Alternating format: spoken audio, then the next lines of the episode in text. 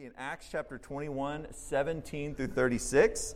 Acts 21, the last half of that chapter, basically. And I need to give you some historical and cultural context here. And this is fascinating, so I hope this is interesting to you as well. It'll definitely set us up for the passage. Uh, but Paul probably was entering into Jerusalem in AD 56 or 57. So we're talking about probably 20 23 to 24 years after Christ's crucifixion resurrection.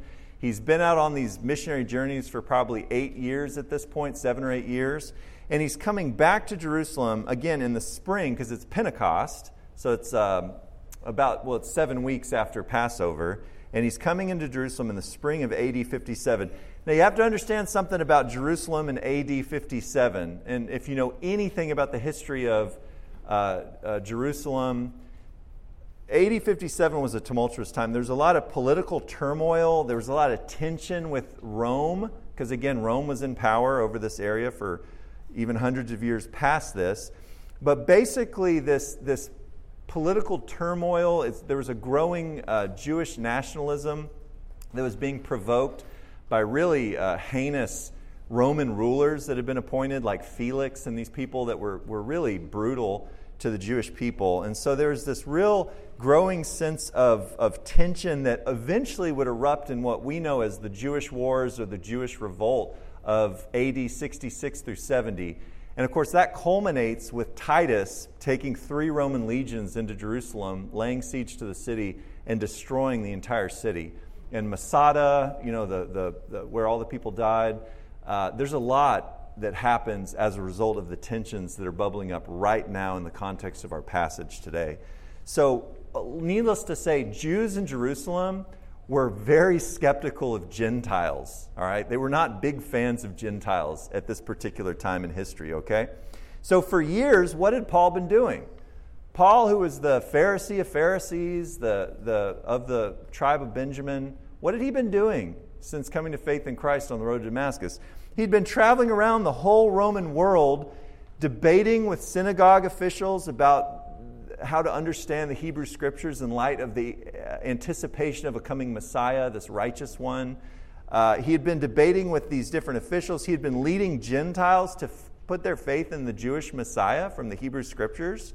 And then he was encouraging Jewish followers of Jesus to leave the synagogues that were hostile to them for their newfound faith in Christ and unite with Gentiles in these things called local churches, these local bodies of believers that were neither Jew nor Gentile, but Christian.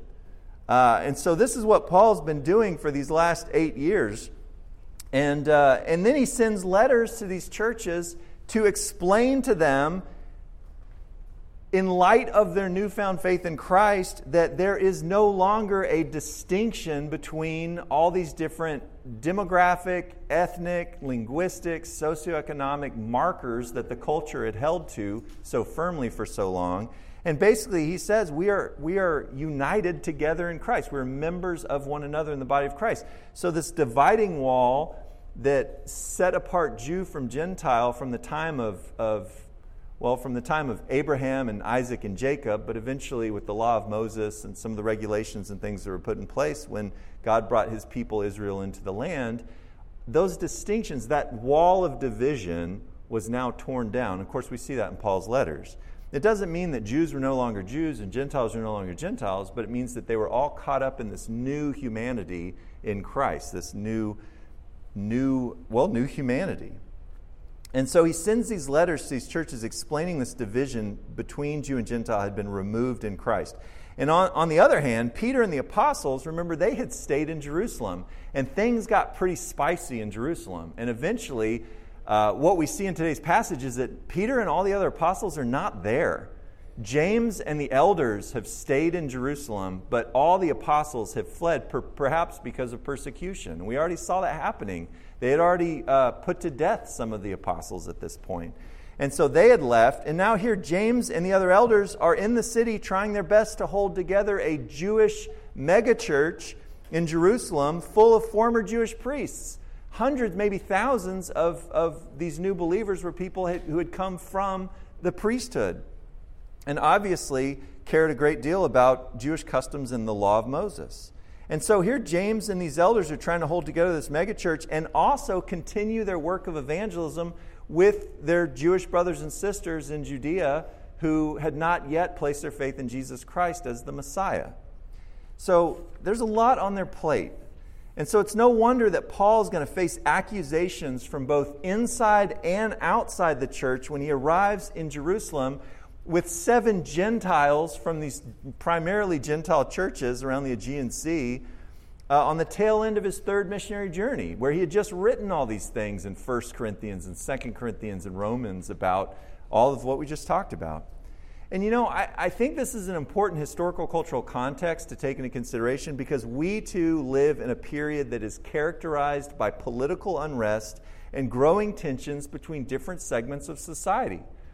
I don't have to convince you of that. You just have to flip on the news, all right? Or just have conversations with people out there in the community to know that there's a lot of political turmoil and growing divisions between different people, different groups of people.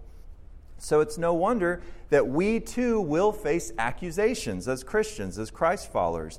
And this is going to come from non Christians who stand against the gospel. This is going to come from people that, that think that uh, our understanding of Christ and the work of Christ and the truth of Scripture, uh, well, they just stand opposed to it. To speak of the exclusivity of Christ or to speak of, of, of how we interpret certain things in Scripture, traditional understandings, biblical worldview point of view, people are just going to have a problem with that.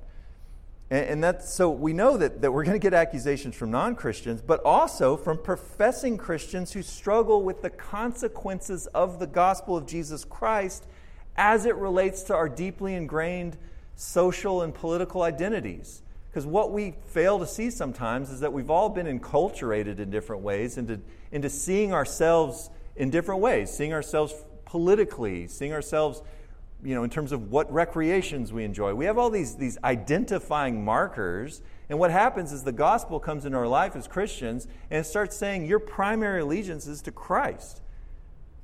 And all of a sudden, all those political and social and socioeconomic and whatever else markers, cultural identifiers, fall by the wayside in light of our allegiance to Christ as, as our primary identity, as citizens of the kingdom of heaven.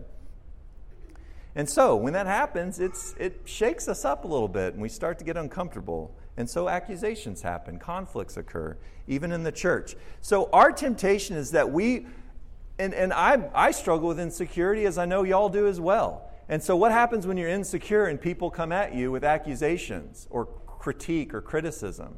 How do we tend to respond in our flesh? We tend to respond with frustration, anger, maybe fear a fear that we're going to lose some sort of status or standing or whatever. Uh, but fear, anger. But when we respond to accusations, whether from inside or outside the church like that, what does that do? All it does is exacerbate the growing tensions between us and other people, both Christians and non Christians. So we can't do that. We can't respond in the flesh. Instead, we must consider how we can strive for unity in the church. Listen to me on this because this is hard striving for unity in the church by making accommodations for other Christians without compromising the truth of the gospel. That is not an easy task. Making accommodations for others, selflessly sacrificing ourselves for the sake of others and for the sake of unity in the church without watering down or compromising the gospel. And we also must come to terms with the fact that we will be treated unjustly for our beliefs by those who are simply opposed to the gospel. I'm not, you know, saying that we're intensely persecuted in our country as Christians like you would see in North Korea or uh, Iran or any other place that's very difficult to be a Christian. But I am saying this if you hold to Orthodox Christian beliefs about the person and work of Jesus Christ, among other things that Scripture teaches us, you're not going to be a popular person in some circles. We're going to talk about that today. So, today's passage teaches us how to live like this with people both inside and outside the church. And the big idea for today is that Christ followers will face accusations, so we must be prepared for that. So, Christ followers will sometimes face internal accusations from other Christians. That's the first part of our passage. In verses 17 to 22, we see how Paul deals with these internal accusations that he faces. So in 17 to 22, Paul is presented, that's actually 17 to, to 26, but in, in the first part of that, 17 to 22, Paul is presented with a perceived problem concerning his ministry and teaching. A perceived problem. So he and his companions, it says, are gladly received by their fellow Christians in Jerusalem. And then they go before James and the other Jerusalem elders to review this ministry to the Gentiles. And the leaders respond how? Right there in the text by glorifying God. Like, that's great that God's saving these, these Gentiles out there, right? In these churches over there. But then they surface a perceived problem with Paul's ministry. And again, think about the historical and cultural context of what's going on in Jerusalem right now. It seems that some of the Jewish members of the church who were, it says in the text, zealous for the law, had heard that Paul was discouraging Jewish practices among the churches he was planting.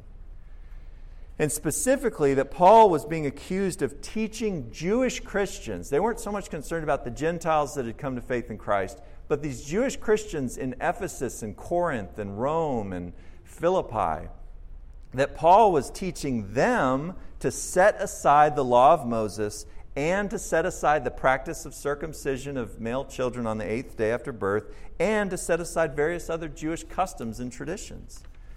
And so, and these are believers, these are professing Christians in the church there.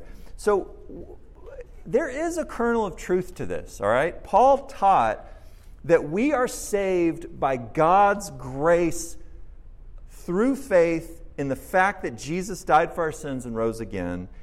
And therefore, Paul over and over again teaches, and this is the gospel, right? This is the good news of Jesus Christ. So, as a result of that good news, Paul teaches that the works of the law cannot save us.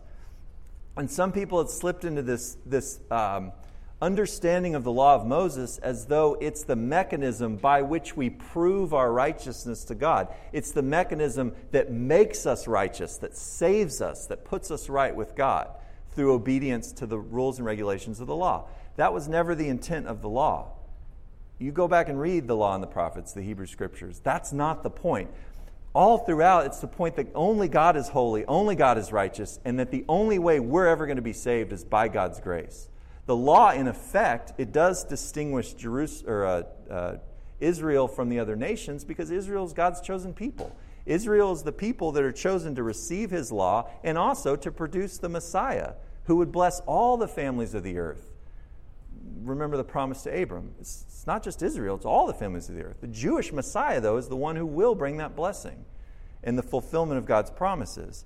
And so Paul teaches this, and he's trying to get them, the Jewish Christians in these, in these places, out of this mindset that somehow the law is going to save you, or that being circumcised is like sort of a badge of, of, of salvation, uh, or these various other customs. He's basically trying to put them in context to the gospel, right?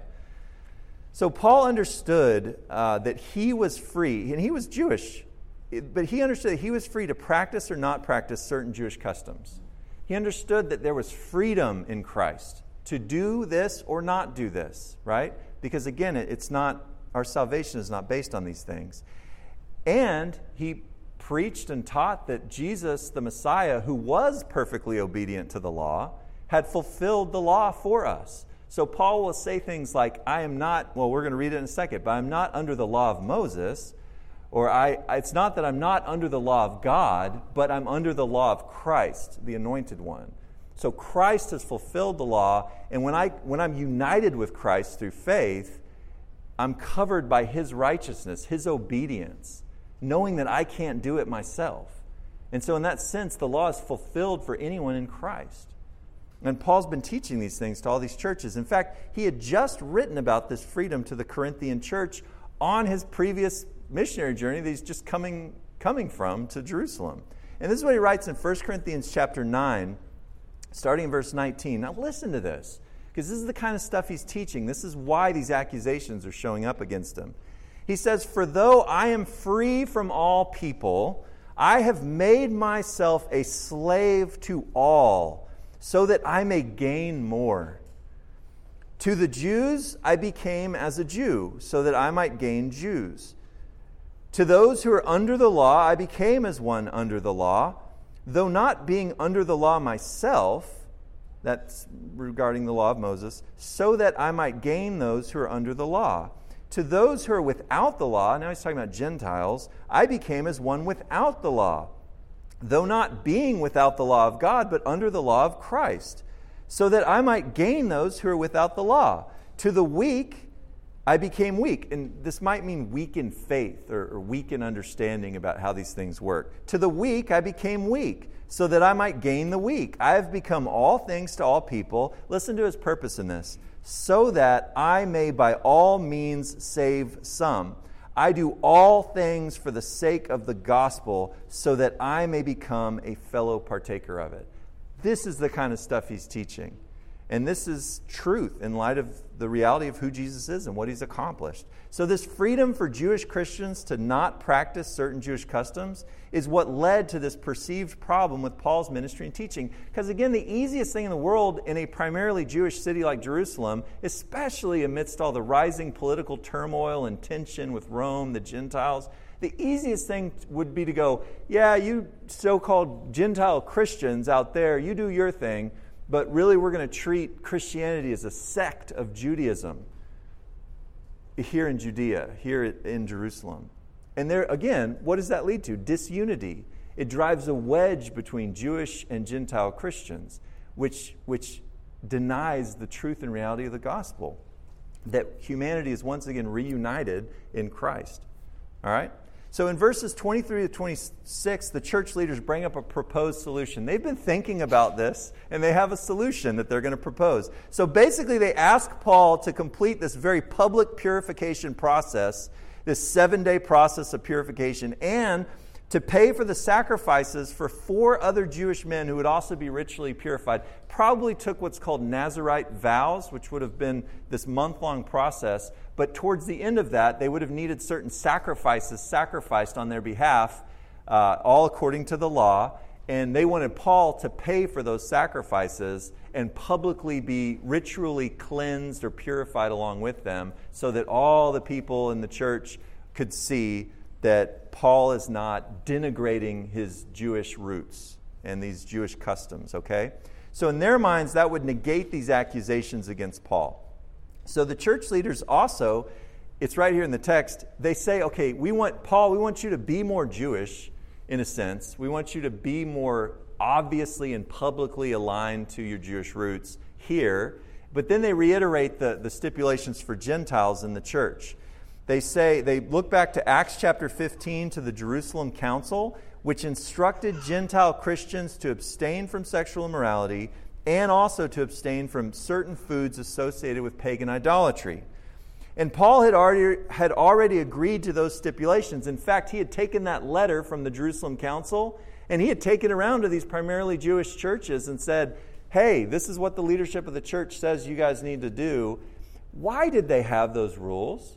Well, sexual immorality is the obvious one, but all these pagan practices would have made these Gentiles despicable and defiling in the eyes of these fellow Jewish Christians in these churches around the Aegean Sea, around the Greco Roman world. So, what they're trying to do is how can we promote unity in these churches that are, that are bringing together Jew and Gentile? Well, Gentiles, you need to be a little less offensive, you know uh, and, and not practice, indulge in these certain things meat sacrificed to idols, things that are strangled. These things are very offensive to the Jewish brothers and sisters in those churches. And so he goes around gladly saying, Hey, here's the stipulations for you guys to have table fellowship. Jews and Gentiles sharing table fellowship was a mind blowingly big deal back then. We totally miss that today, right? But for a Jew to sit down at a table with a Gentile, and, and, and actually eat a meal and share table fellowship was a big deal. And so they're trying to make it as, as easy, they're trying to facilitate that through these rules and stipulations for Gentiles, okay? They're promoting unity in the church. And so Paul had agreed to this. He had been teaching the Gentiles how to do this. When you get to 1 Corinthians and Romans, and he's like, Yeah, you asked about um, sexual immorality. Let me tell you about that. 1 Corinthians 7. And he goes, You know those things you asked about with like uh, eating meat, you know, in the marketplace, sacrificed idols? Well, let me tell you how to do that. So he's helping kind of unpack how to like follow these rules and, and guidelines uh, for these mostly Gentile churches. All right. Paul obviously believed that both the Gentile guidelines and that Jewish purification ceremony were appropriate accommodations that did not violate gospel principles, but rather promoted unity in the church. If Paul thought that doing this, paying for these sacrifices and doing this ritual purification process, or sending these stipulations out to these Gentile Christians, if he thought that that was denying or rejecting the truth of the gospel, folks, Paul would not have done those things, right? Uh, but he did because he, as he looked at it, he thought, mean, it's a cost benefit. He's like, I don't think we're denying the gospel with these things, but I think these things can promote unity within the church, particularly between Jew and Gentile. And, and so he went along with these things, all right? That's an important factor. So when we face accusations from other Christians, we must consider how we can respond in a way that encourages unity in the church without watering down the gospel. Guys, I'll tell you the easiest way in the world to unify everybody is just get rid of all your beliefs and all your practices and just water everything down and make it so tepid that everyone can deal with it and be okay with it. And that's what, the, that's what secularism teaches us to do, right? But we can't do that because in watering down all these things, we water down Jesus Christ. We water down the truth of the gospel. And we can't afford that. That's too great a compromise. And yet, there are many things, plenty of things that we can do. Uh, in fact, this reminds me of a time when I was first became a Christian and started working in a church up in Fort Worth. I got to teach this series on the Book of Acts, actually, uh, to I don't even know when this was. This is probably like ten years ago or something. But uh, so I taught, and we had the, and I was like the youngest guy by like 20 years in our men's Bible study, okay? And so they all like to, you know, pick on me. I was like in my early 20s. And uh, so I remember teaching this one lesson, and afterwards, this, this uh, guy who was one of the founders of the church, I mean, he's an older guy, very traditional, uh, very um, stern. I liked him, but just kind of kind of intimidated me. And he came up after I taught this lesson. He goes, "Hey, I'd like to grab coffee with you, young man." And I was like, awesome, this is cool. I've got this older Christian man who wants to pour into me. So we go to this coffee shop, and, and he buys me a cup of coffee. And immediately he's like, brings up a perceived problem with my teaching. And I was like, oh, you know, I was hoping to be encouraged today.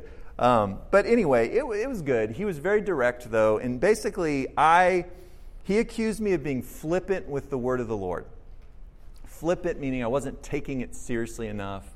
Uh, because in this one particular, it was at the beginning of Acts, I think, but where Jesus is talking to his disciples, I had paraphrased the words of Jesus, and instead of saying disciples, I had said dudes. So I had kind of put myself in Jesus' shoes to go, dudes, what's up? You know, what's the matter with you, or something like that. But it just it just struck this man as, as being flippant with the word of the Lord. And, I, you know, I didn't know any better. And, and again, I was insecure. I mean, I was this is my first time to ever teach in front of people, and I, I really, I wanted to respond in a disrespectful way, you know, and, and justify myself before this guy and all this stuff. But by God's grace, through the power of the Holy Spirit, who is working, already at work in my life, I responded with humility. I received his uh, rebuke, his correction. And from that day forward in my teaching, I tried, I was very careful to, to be as reverential as possible with the word of the Lord, and particularly in, in reading the words of Jesus Christ, because I knew it caused an issue with this man, okay? And so, this accommodation, from my vantage point, it, it, it promoted unity in our church without violating any gospel principles, so it seemed like the right thing to do.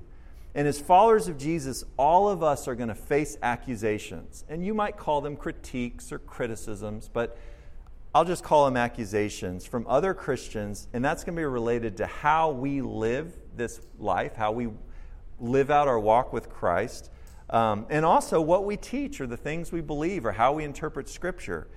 And, and by God's grace, because humility is something the Holy Spirit has to produce in us, by God's grace, we have to meet these accusations with humility so that we can first and foremost reflect on whether these perceived problems are really problems. Guys, sometimes we do need to be rebuked and corrected. Sometimes I'll get it wrong in how I act or what I say or what I teach, and I need to be corrected, and I need to have the humility to receive that. But sometimes it's not really a problem. It's just something that's maybe getting, getting, that's inaccurate or being blown out of proportion. And even if we are ultimately justified in how we're acting, what we're saying, what we're teaching, we must also remember, based on what Paul wrote earlier in 1 Corinthians, that we have the freedom in Christ to be unfree for the sake of unity.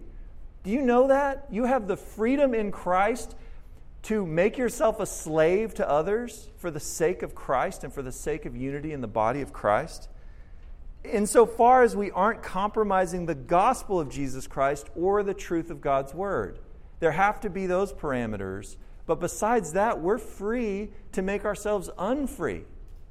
We're free to deny ourselves and to self sacrifice for the sake of others and for unity in the church.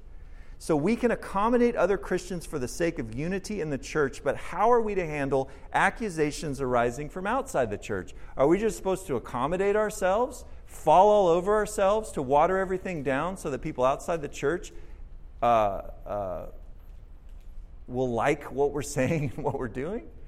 So let's look at that. This is the second part of our passage. Christ's followers will sometimes face external a- accusations as well.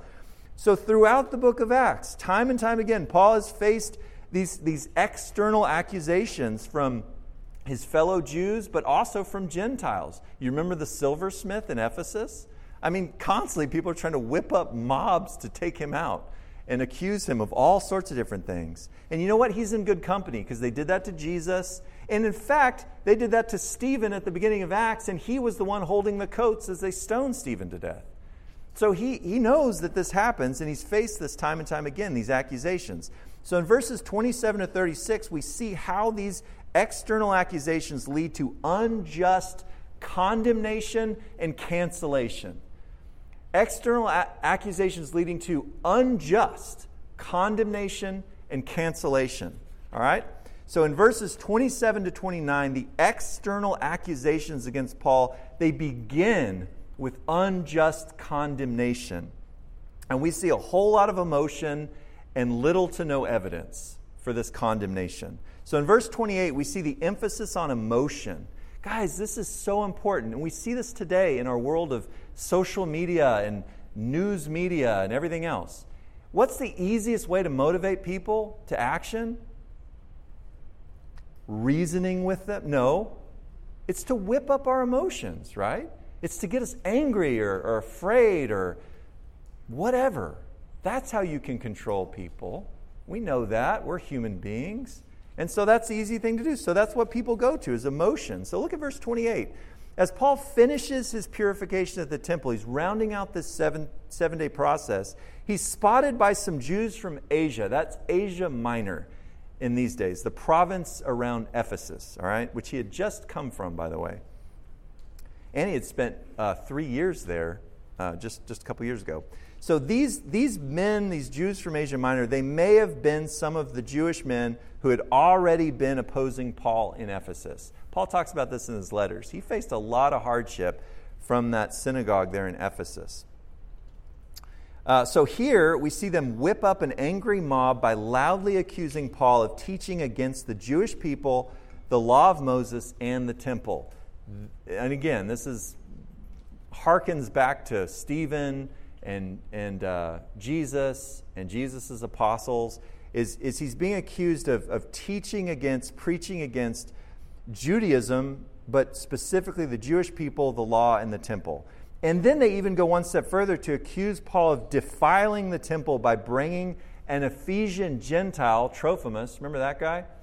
Uh, he came with Paul, and they had seen him with Paul in Jerusalem, so they just assumed, or maybe it just worked out that they could accuse him of this without any evidence, that he had somehow taken Trophimus, this Gentile, past the wall that separated the Gentile court, the outer court, from the inner Jewish courts. And it's written, archaeologists have found all this. It's written that if a Gentile goes beyond this wall, it's sure death. Basically, you take your life upon your. Uh, uh, your shoulders. You take responsibility for your own death, basically, if you bring a Gentile past there. So they accused him of this. And in making these accusations, Paul's enemies weren't concerned with evidence or justice or bringing forth witnesses or some sort of just process. They were simply playing upon the emotions of the crowds, which were already running really high. Emotions were running high. This was not a hard thing to do. And then in verses 30 to 36, these accusations against Paul lead to unjust cancellation. Why do I use the word cancellation? Do you ever get sick of hearing that word? It's all over our culture today, right? I use that word because it's so common in our cultural conversations today. Canceling people, cancel culture. But it perfectly describes what happens to Paul in AD 57. This has been going on for a long time, folks. Unjust cancellation. In particular, we see how accusations lead to cancellation in the form of immediate removal and eventually retribution, punishment. All right?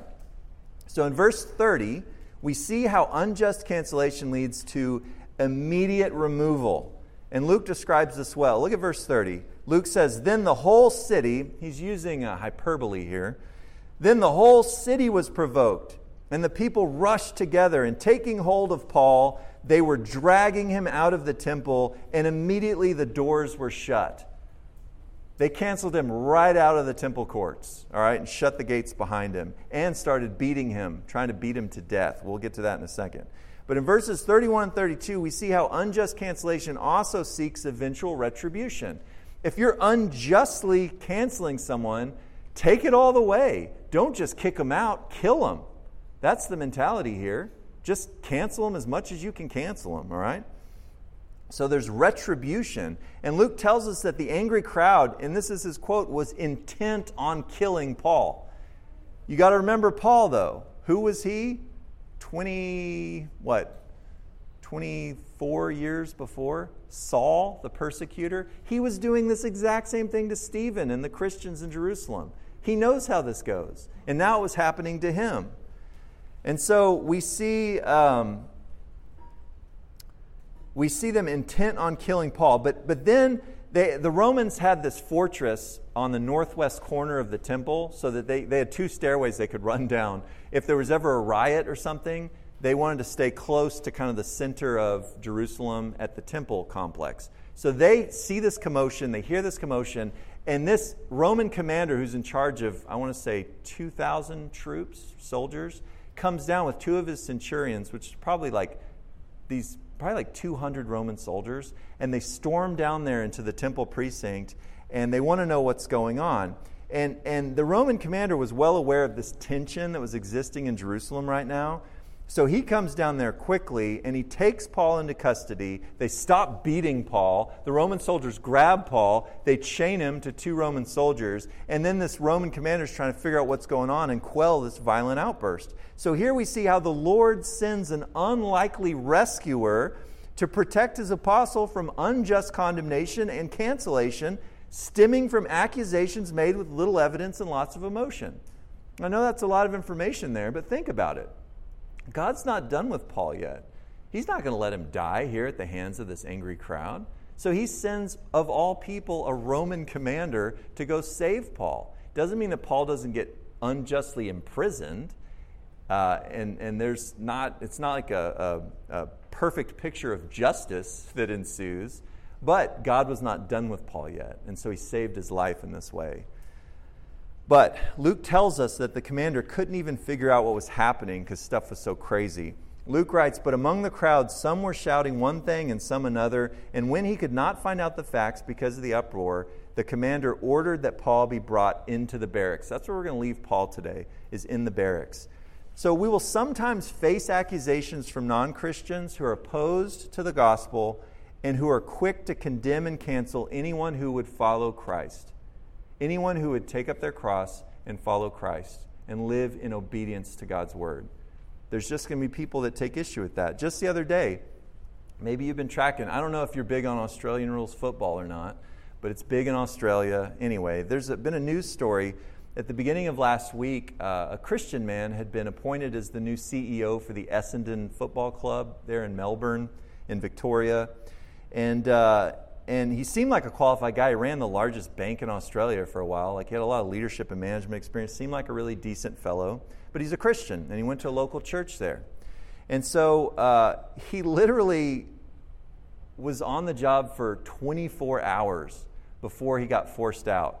And the way that force out looked is they said, Oh, wait, you're on the board of your church, and your church holds to traditional Christian teaching about the sanctity of human life and marriage. I'm sorry, you have to choose. You can either be on the board of your church or you can be a CEO for our football club, but you can't be both. And he said, I'm going to be the board of my church. And so he literally was the CEO of this football club for one day.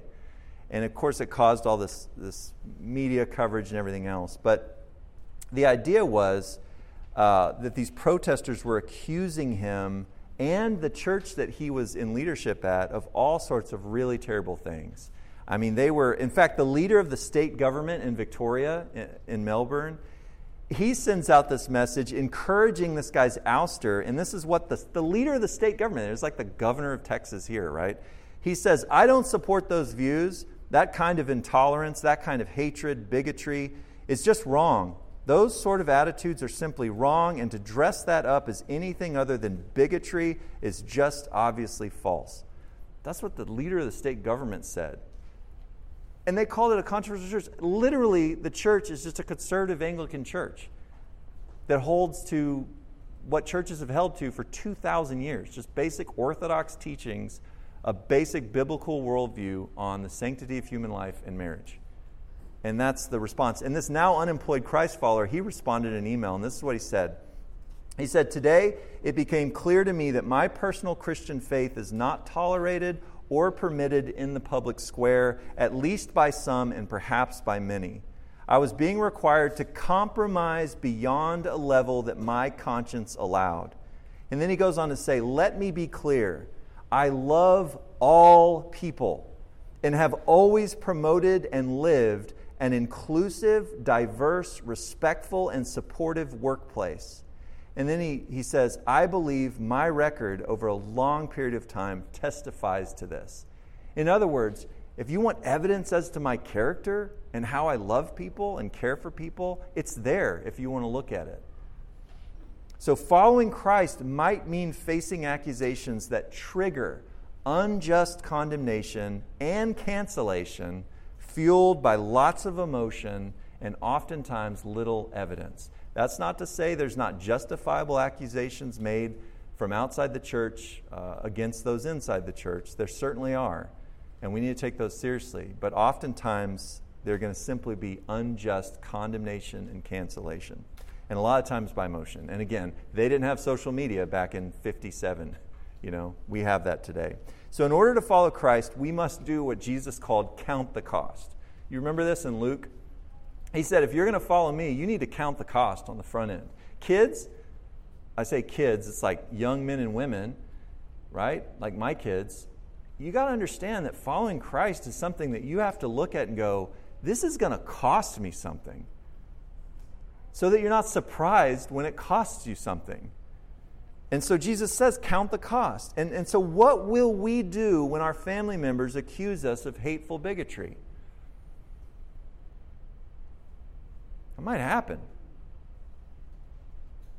Jesus talks about that in that same chapter on Count the Cost. What will we do when our job, our finances, our freedom, or even our life is at stake because of our faith in Christ and our obedience to Him? I think, like Paul, we must remember that the Lord promised never to leave us nor forsake us. Whatever we face, folks, He's in it with us, He's right there.